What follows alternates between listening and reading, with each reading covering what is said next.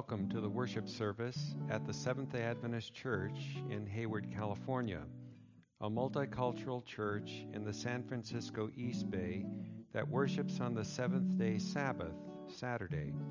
The ministry of the Word by Pastor Paul Penno is the good news of the gospel of Jesus Christ to forgive sin and save from sin by his cross and ministry as priest in the heavenly sanctuary the third angel's message in verity. Join us now as the service is in progress.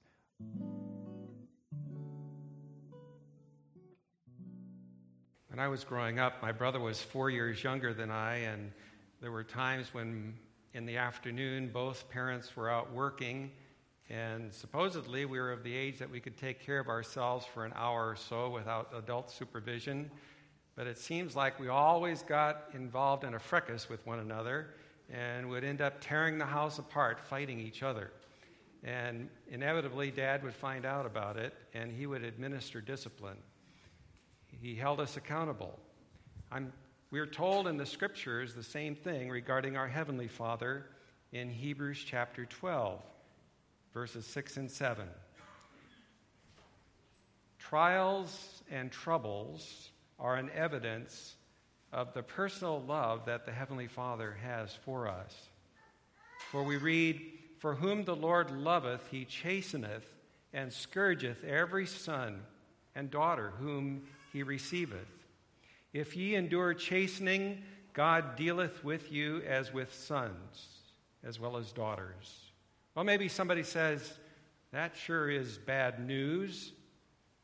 Why, someone may have a disability and they would say, That mocks this disability that I have. I have striven unto blood and find no comfort. So many days, I'm like I'm in the fetal position with the trials and the troubles that I'm facing. Am I supposed to feel comforted that God is chastening me? I am utterly discouraged, says this individual. And dear Abby, like, shall the pastor tell her, well, why don't you just seek out professional help for your problems? Well, maybe she already has.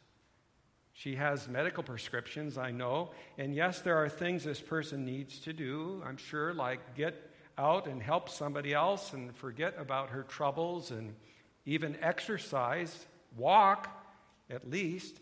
But she's in a condition where Paul describes it in Romans 5 6. She feels without strength. So, how can a person without strength uh, perform properly? And some have said, well, just ignore her. But to tell a Christian uh, nothing, it just is not good. Somehow there must be a response. Shall I tell her what to do, or shall I tell her what to believe. And if she has already re- received some, from some plenty of instruction on what to do, but is without strength, shall I tell her what Paul says in that verse that people without strength need to believe that in due time Christ died for the ungodly? That's something to believe.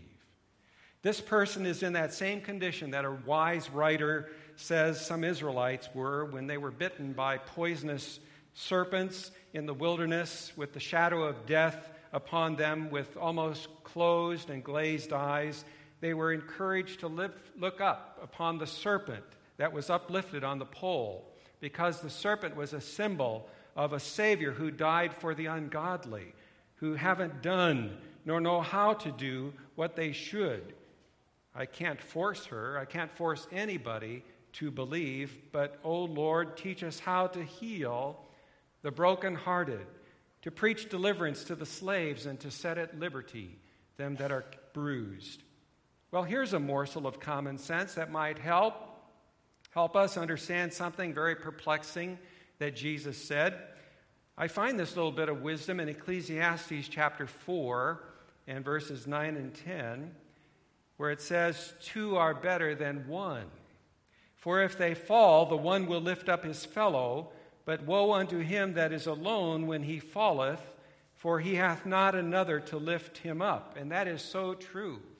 If you're going to go climb Mount Logan, Logan up there in the Yukon, the second highest peak in North America, some 20,000 feet high, you better go with someone else climbing. Otherwise, if you fall in a, in a crevasse, there's no one to lift you out. You need to be roped up to a partner. Take someone with you when you go on the journey. But now just shift gears to a perplexity in the words of Jesus that may trouble many people because Jesus says in Matthew 11, Come unto me, all ye that labor and are heavy laden. My yoke is easy and my burden is light. And yes, yet he also tells us that the way to eternal life is so narrow that few there be that find it. He says that in Matthew 7, verse 14. And he urges us in Luke 13, 24 to strive to enter in at the narrow gate. For many, I say unto you, will seek to enter in and shall not be able. Well, it almost sounds like a direct contradiction, doesn't it? We have to strive, we have to deny self, we have to resist strong pressures of temptation, we have to obey God's law when our sinful human nature doesn't want to, and on and on. And the disciples were so overwhelmed with all of the sacrifice that is necessary if one wants to go to heaven that they even asked Jesus one time in bewilderment, Who then can be saved? And then Jesus said, frankly, that it is impossible with men, but all things are possible with God. So now shift gears back to our little homey little tidbit of common sense there in Ecclesiastes. Two are better than one. And when you choose to enter in at the narrow gate, you never walk that pathway alone. Paul said it I am crucified with Christ. You are never crucified alone. You may think that your trials, and your sacrifices are very painful to bear, but you never suffer your Gethsemane alone. You always kneel down with Jesus. You never carry that heavy burden alone. The reason why is that Jesus says his burden is light, and it's because he does the lifting for you. And that's very true. But if you don't believe the good news, then it seems that your trials and your troubles are very heavy and hard to you, and that's all you can focus upon. Maybe that could be my problem, your problem. Most of us have never experienced a genuine depression where you are literally hungry and you have no roof over your head. But Bible prophecy indicates that the final examination for God's people will determine whether a person truly serves God or joins in rebellion against God, and it will be linked to their economic security. The stories in the book of Daniel of a few of God's people remaining loyal in the face of death. Yes, Daniel in the lion's den, and those three Hebrews in the fiery fur- furnace they illustrate the dynamics of the final test of the seal of God and the mark of the beast. And God's true people are those who love not their lives unto the death. We read in Revelation 12 11. Their loyalty to Him is not merely fanatical stubbornness, they see the honor of God in the fiery trial as more important than their own security. And they will be the ones who will be so highly honored that they will be invited to sit with Christ on his throne as princes of his realm. So, what will transform? What is it that will transform world loving, luxury loving, gourmet diners into such heroes as that? They overcome the great dragon by the blood of the Lamb, John writes in the book of Revelation by a heart melting appreciation of what it cost the Son of God to save them and the comprehension of the reality of his sacrifice on his cross. This alone can motivate people who by nature revel in this world's luxury to unite voluntarily with the one who said, that he had nowhere to lay his head. You know, overcoming the lure of our greediness, learning to say no to our appetites, and yes, our covetousness, which is sin. This is possible for anyone who will survey the wondrous cross of Christ on which the Prince of Glory died. And what will honor him truly is the witness of those who do so voluntarily before they are driven to it by losing their wealth in the stock market crash, a world depression, or even uh, persecution. What is your idea of God? Think about it for a moment. Do you wonder what God does all the time? Do, do you visualize God as hovering, waiting to bring trials and troubles and zap people who do not measure up to his ideals? Is that how you view God? Perhaps you hope that if you work hard enough and do good things that you will be able to see his good favor. Do you see God as an impersonal someone who doesn't know anything about your trials and your troubles of life on this old earth? Do you feel that He is far away, far removed from the struggles of the temptations that you face today? Let's look at an example from the Bible. Look at the situation of Israel at the time of Elijah there. The Hebrew word for Baal, they most of the people in the church at that day had gone after Baal worship and they did it oblivious, not understanding what they were doing. The Hebrew word for Baal was the common term for Lord and Master. And just consider the, the dramatic demonstrations that were put on by those prophets of Baal on Mount Carmel. You remember their prayer? So to speak, they were praying for rain, you remember?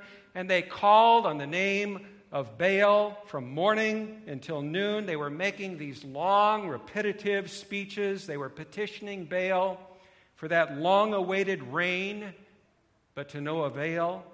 And then, yes, Elijah mocked them, suggesting, maybe he doesn't hear you, cry louder. Reminds me of my oldest when we were bathing our littlest, one, Jade, on the counter, and it just freaked the little baby out, and little April bent over her and said, I can't hear you.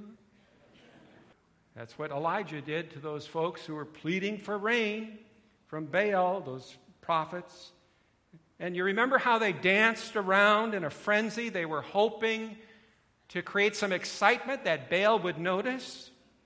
And on and on they went in increased outbursts and slashing themselves with knives until the blood was literally flowing freely. And still, no fire from heaven came on their sacrifice. And by their demonstration, we can learn just how they viewed God, just how they understood God, because in their minds they were convinced that they were worshiping the true God. But they revealed by their long speeches, calling Lord, Lord, that they thought that they needed to gain the favor of God. And by their dancing and their frenzy, they thought, God is far away. So they tried to get his attention by jumping up and down in a frenzy, by slashing themselves with knives. They surely thought some, that God needed someone to make an appeasement to him, to make a sacrifice because he was surely must be angry at them. He wasn't giving them rain. Now, there are many theories about God floating around today, and maybe you see God in one of the ways I've mentioned. I hope not. But nevertheless, God's last day people, yes, those of us who are living on earth just before the coming of Jesus Christ in the clouds of heaven, are going to need to have a clear understanding that the Son of God became flesh, that he dwelt among us, who is the express image of God, that God is not far off, that he is nigh unto us. He does not need our long speeches. He doesn't need our frantic running about, even in doing the good things. to impress him. No, he does not even need us to try to appease him. Jesus Christ has already borne the full penalty for the sins of every human being. In fact, Paul says it in Hebrews 2 9 that Christ tasted death for every man and woman and child.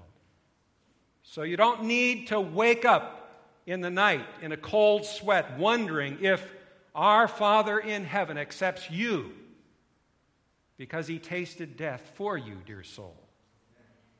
We have a God who is not far off. He is near you, and he will be in you by the indwelling of the Holy Spirit. And when we begin to realize his closeness to him and appreciate his love and sacrifice for the human race, we will no longer call him Lord or Master. We will call him husband husband.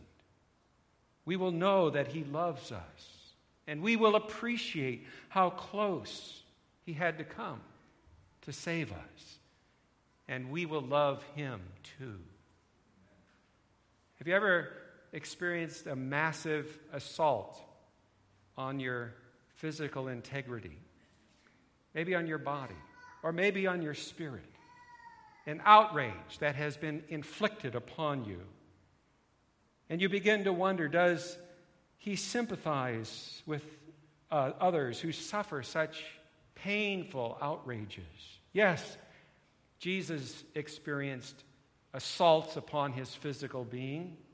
They beat him, they flogged him, they spit in his face, they insulted him with all manner of dignities to his person.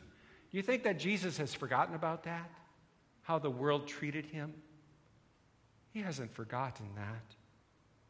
And including a massive assault on his very the integrity of his body through the crucifixion, his death. But we know that in each instance it was Satan's deliberate murderous intent to use his human agents. Did Jesus ever suffer an accident? Some disaster to his person that was not deliberately satanic in origin. I don't read of any such accident. When the devil attacks you, there is something comforting in the knowledge, but when it's purely accidental, do we have some parallel in the Bible? Well, maybe yes. There is Paul's tragedy in 2 Corinthians 1 when he says that he had the sentence of death in himself and he despaired even in life, of life. There's no mention that Satan caused it. Uh, Paul wasn't in some kind of a chariot crash, it was simply a trial that came upon him inexplicably, and the temptation was uh, severe for him to just give up in despair in his loneliness. But the good news is that Paul took the temptation to despair to be a call to believe in God who raises the dead. And furthermore, the experience was shared by many persons who gave thanks, we are told. And best of all, we have this blessed story of a man of God, a prophet, the Apostle Paul, who had to undergo the same kind of inexplainable trials that often we are called upon to endure that come upon us by accident. Have you ever had opportunity to consider what you would do if you believed the truth of the gospel and there was nobody to stand with you. You were utterly alone in believing the truth of the gospel. The final conclusion that one comes to after some struggle is to reaffirm faith in the truth of the gospel rather than in the numbers or in the human comfort or in the human assistance. Dear friends, truth is no less truth when it is forsaken by the majority, nor is it any less truth when forsaken by everyone.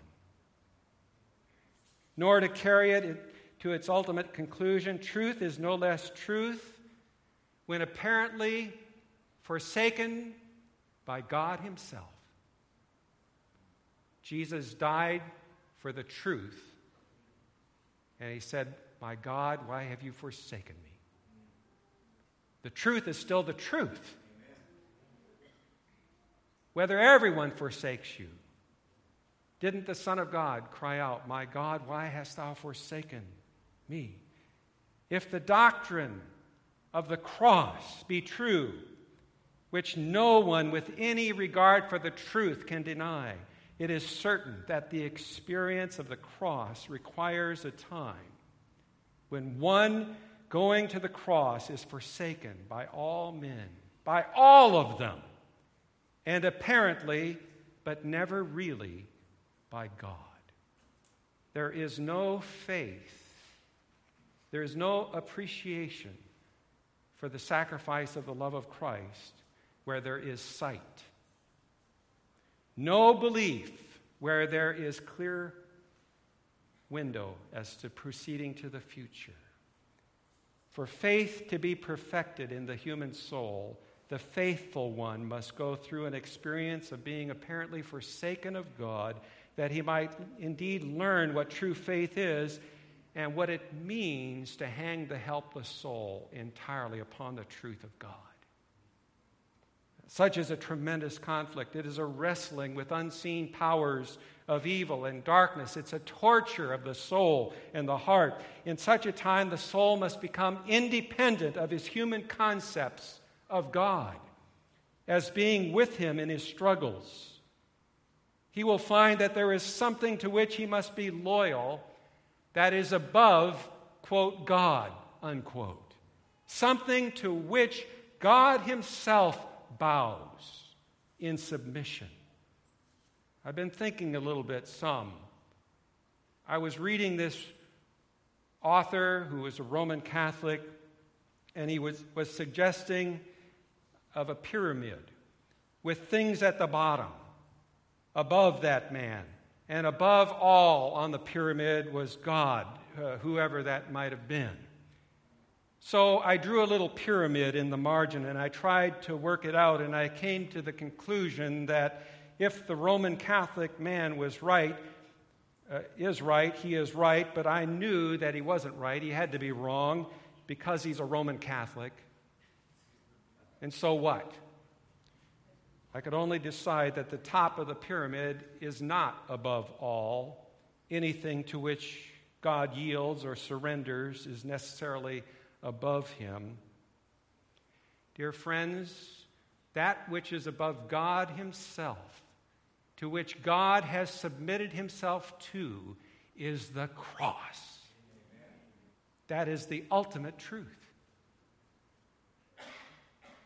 And one's belief in God at a time of utter forsakenness will not hold his faith. It will be the belief in the cross that will show them who the true God is, the truth of the gospel.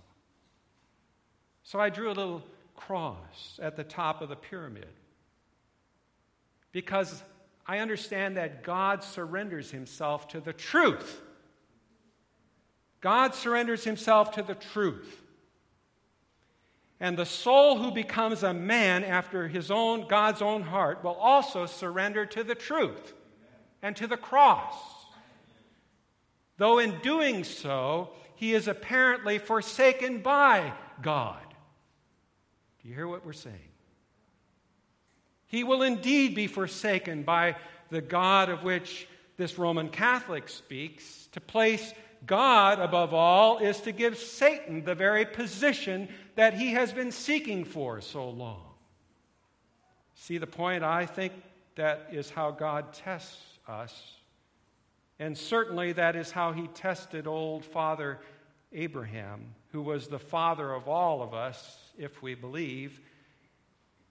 Abraham believed God, but God put the test before him of the cross because God submits to the cross. And for Abraham to be the father of all who believe must submit to the cross also. You think about this. And the cross means utter forsakenness by God Himself. That's what Jesus went through. Apparently, forsaken of God. And in fact, I have gone so far in my thinking as to realize that it is in this experience of bowing to the ultimate submission to truth and the cross, when it means apparently being forsaken by God, that that is the point where human beings indeed become partakers of the divine nature. And they become a true son and daughter of God. And as long as we are conscious of being under a patronizing, approving God who wields a big stick, who defends us from our trials and our troubles, I think that the quality of our faith is defective. Truth and the cross really need to be issues with us, what we live by. It is an issue merely of being true to God. All sorts of delusions and misconceptions can result as depending on a God of, that's in our mind, and it makes a detour around the cross when the true God submits himself to the cross. And so we hear it all the time. Why does God bring all these trials and troubles upon me? Because we have this conception of our God who's going to have a big stick and get rid of those troubles for us, and it's a false God. It's our Baal that we worship. God Himself submits to the cross. And to become a partaker of the divine nature means to submit ourselves to the cross. I am crucified with Him. God's end time remnant are to learn some lessons of suffering from the past 6,000 years of the history of the gospel. You know, the Saviors chosen in all ages have also suffered trials as God's remnant who will become the 144,000. I want to talk just a moment about the 144,000 relationship to the cross and submitting to that. Because the people of God from all past ages have suffered with Christ. Uh, I think about Job, I think about David. We can think about any number of folks who have suffered with Christ in the past. And by anticipation, the people of God of past ages have endured trials, such as the 144,000 will experience. They act, or actually known the fellowship of Christ and his sufferings. They have tasted the same, but only the 144,000 will actually drink of that cup and be baptized with that baptism. We are told that they will stand in a time without an intercessor through the final outpouring of God's judgments, and therefore they are indeed unique. Individuals of past ages have approached unto a measure of devotion and uh, maturity and faithfulness to Christ, which is implicit in a bride's relation to her husband, but never has a community of God's people attained to that experience. It is as doubtful that even individuals have ever known it fully as it is doubtful that individuals have in the past ever stood without an intercessor, despite the fact that some have tasted something of it, even as did Job. Hence, one may consider that the saints of all ages who have suffered with Christ are as much a part of the 144,000 as the church of all ages has been the bride of Christ. It can be so only by the faith of anticipation. They anticipated a community of 144,000, a body. The unique features of the experience of the 144,000 are such that this group alone are qualified to enter into a mature relationship with Christ on the basis of an intimate experience, an experience such as no other community has ever had. They are the first fruits unto God and to the Lamb. And a bride enters into an experience with her husband such as no other woman has ever had with him. And who is this company? To call them the guests at the wedding would be absurd. Inspiration says that the people of God cannot be represented as the bride. The bride is expressly said to be the New Jerusalem. But we have other inspired statements, just as emphatic and categorical, that the church is the bride. the Lamb's wife. The key to the difficulty must be the 144,000. In Great Controversy, page 427, it says In the Revelation, the people of God are said to be guests at the marriage supper. And she cites Revelation 19, verse 19. But in verses 7 and 8, they have just spoken of the bride as one who hath made herself ready. And by virtue of having made herself ready, has made it possible for the marriage of the Lamb to, to happen, to come. And herself to be granted the fine, uh, arrayed in fine linen, namely the righteousness of saints. So here we have three personalities involved in three verses in Revelation 19, verses 7 through 9. You have the Lamb, you have the bride, and you have the people of God. And the latter are those which are called under the marriage supper. Now, maybe we've been slow to recognize this problem, but we have assumed that the material city of the New Jerusalem is the bride. And if that's the case, that involves us in some serious difficulties because to identify the city, the actual city of New Jerusalem, makes Christ to be an idolater who is in love with a material city of gold and precious stones and pearls and the like, something which can be made and created by a word from his lips. As though a bridegroom loves the apartment more than he loves the woman who is to dwell in the apartment with him. And this material city is magically endowed with the capacity to make itself ready. And thus, by clear implication, the failure to get all of the celestial bricks laid or all of the mortar in place must be understood as the reason for the long delay in the arrival of the marriage of the Lamb. The heavenly contractors are behind schedule, or the angels have become bogged down in the judicial processes of the investigative judgment so that they haven't been able to wind up their business as yet. I'm speaking very baldly. No one dares to put things in such crude terms. But that's what we mean when we say God isn't yet ready to bring the second advent or hasn't yet got around to the names of the living. And the truth must necessarily escape us that the one who has not yet made herself ready is not a material city, but the company on earth who profess to be God's people in the last days.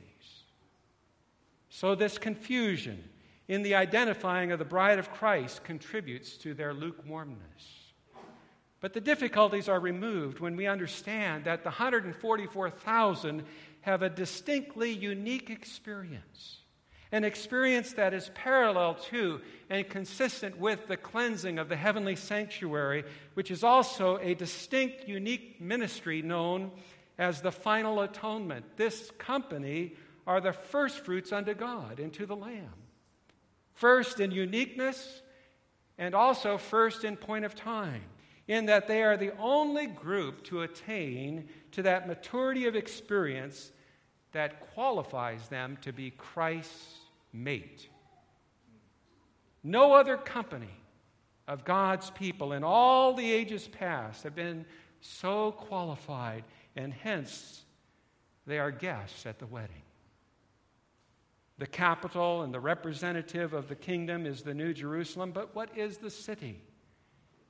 When Jesus cried out, O Jerusalem, Jerusalem, thou that killest the prophets, how often would I have gathered thy children, and ye would not?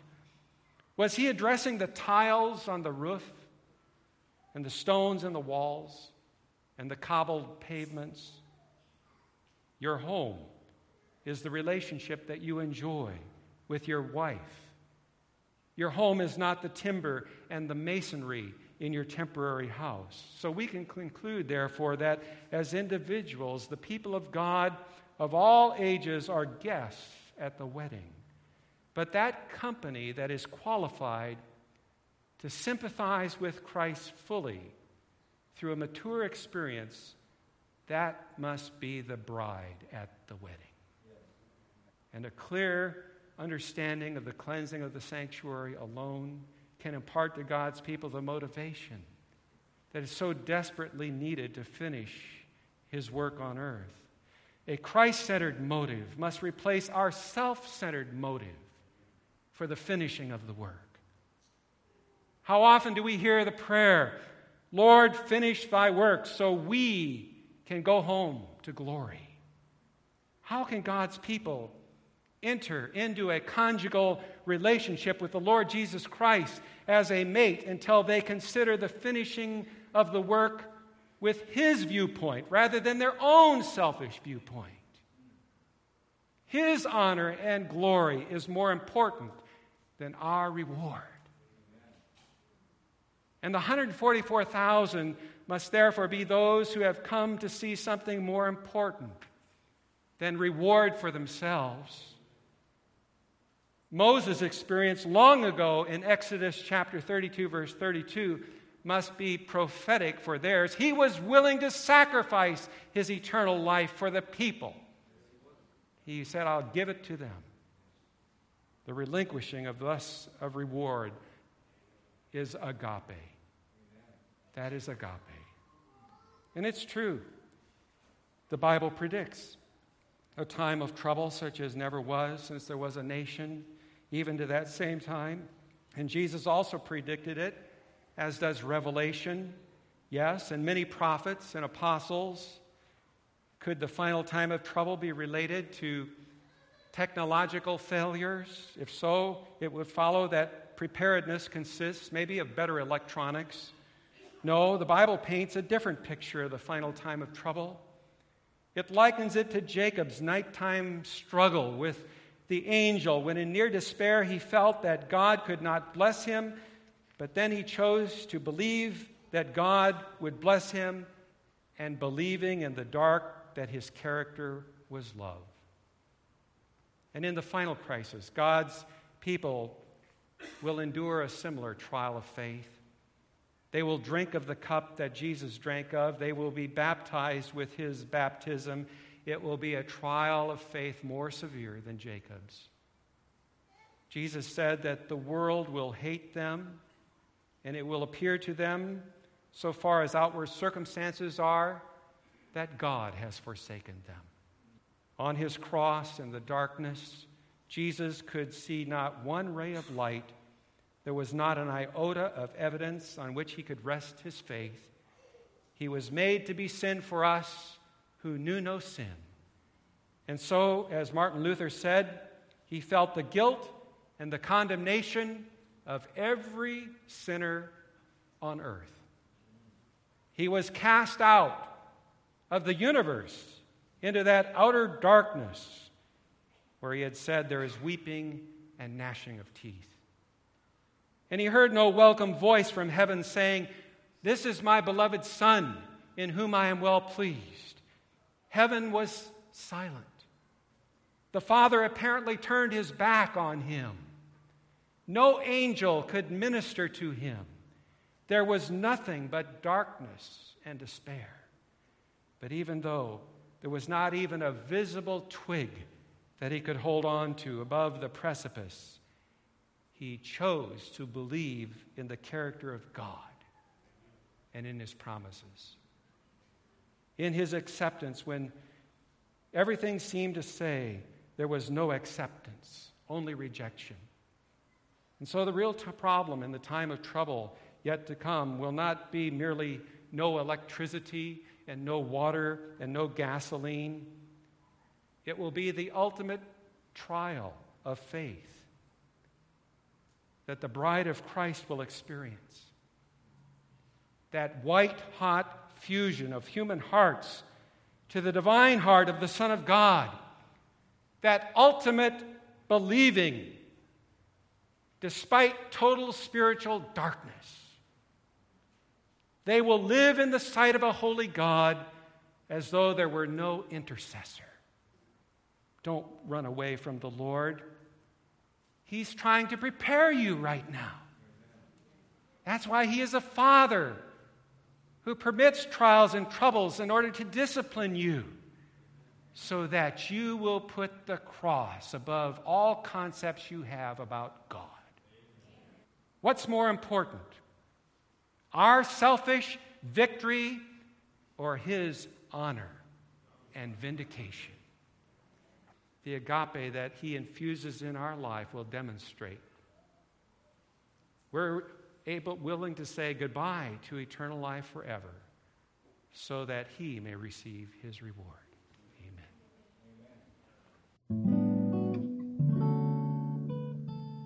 Join us again next time for the Word of God, which will feed the soul. I am committed to bring you the fullness of the gospel as Jesus has revealed it to us in order to prepare a people for his soon coming.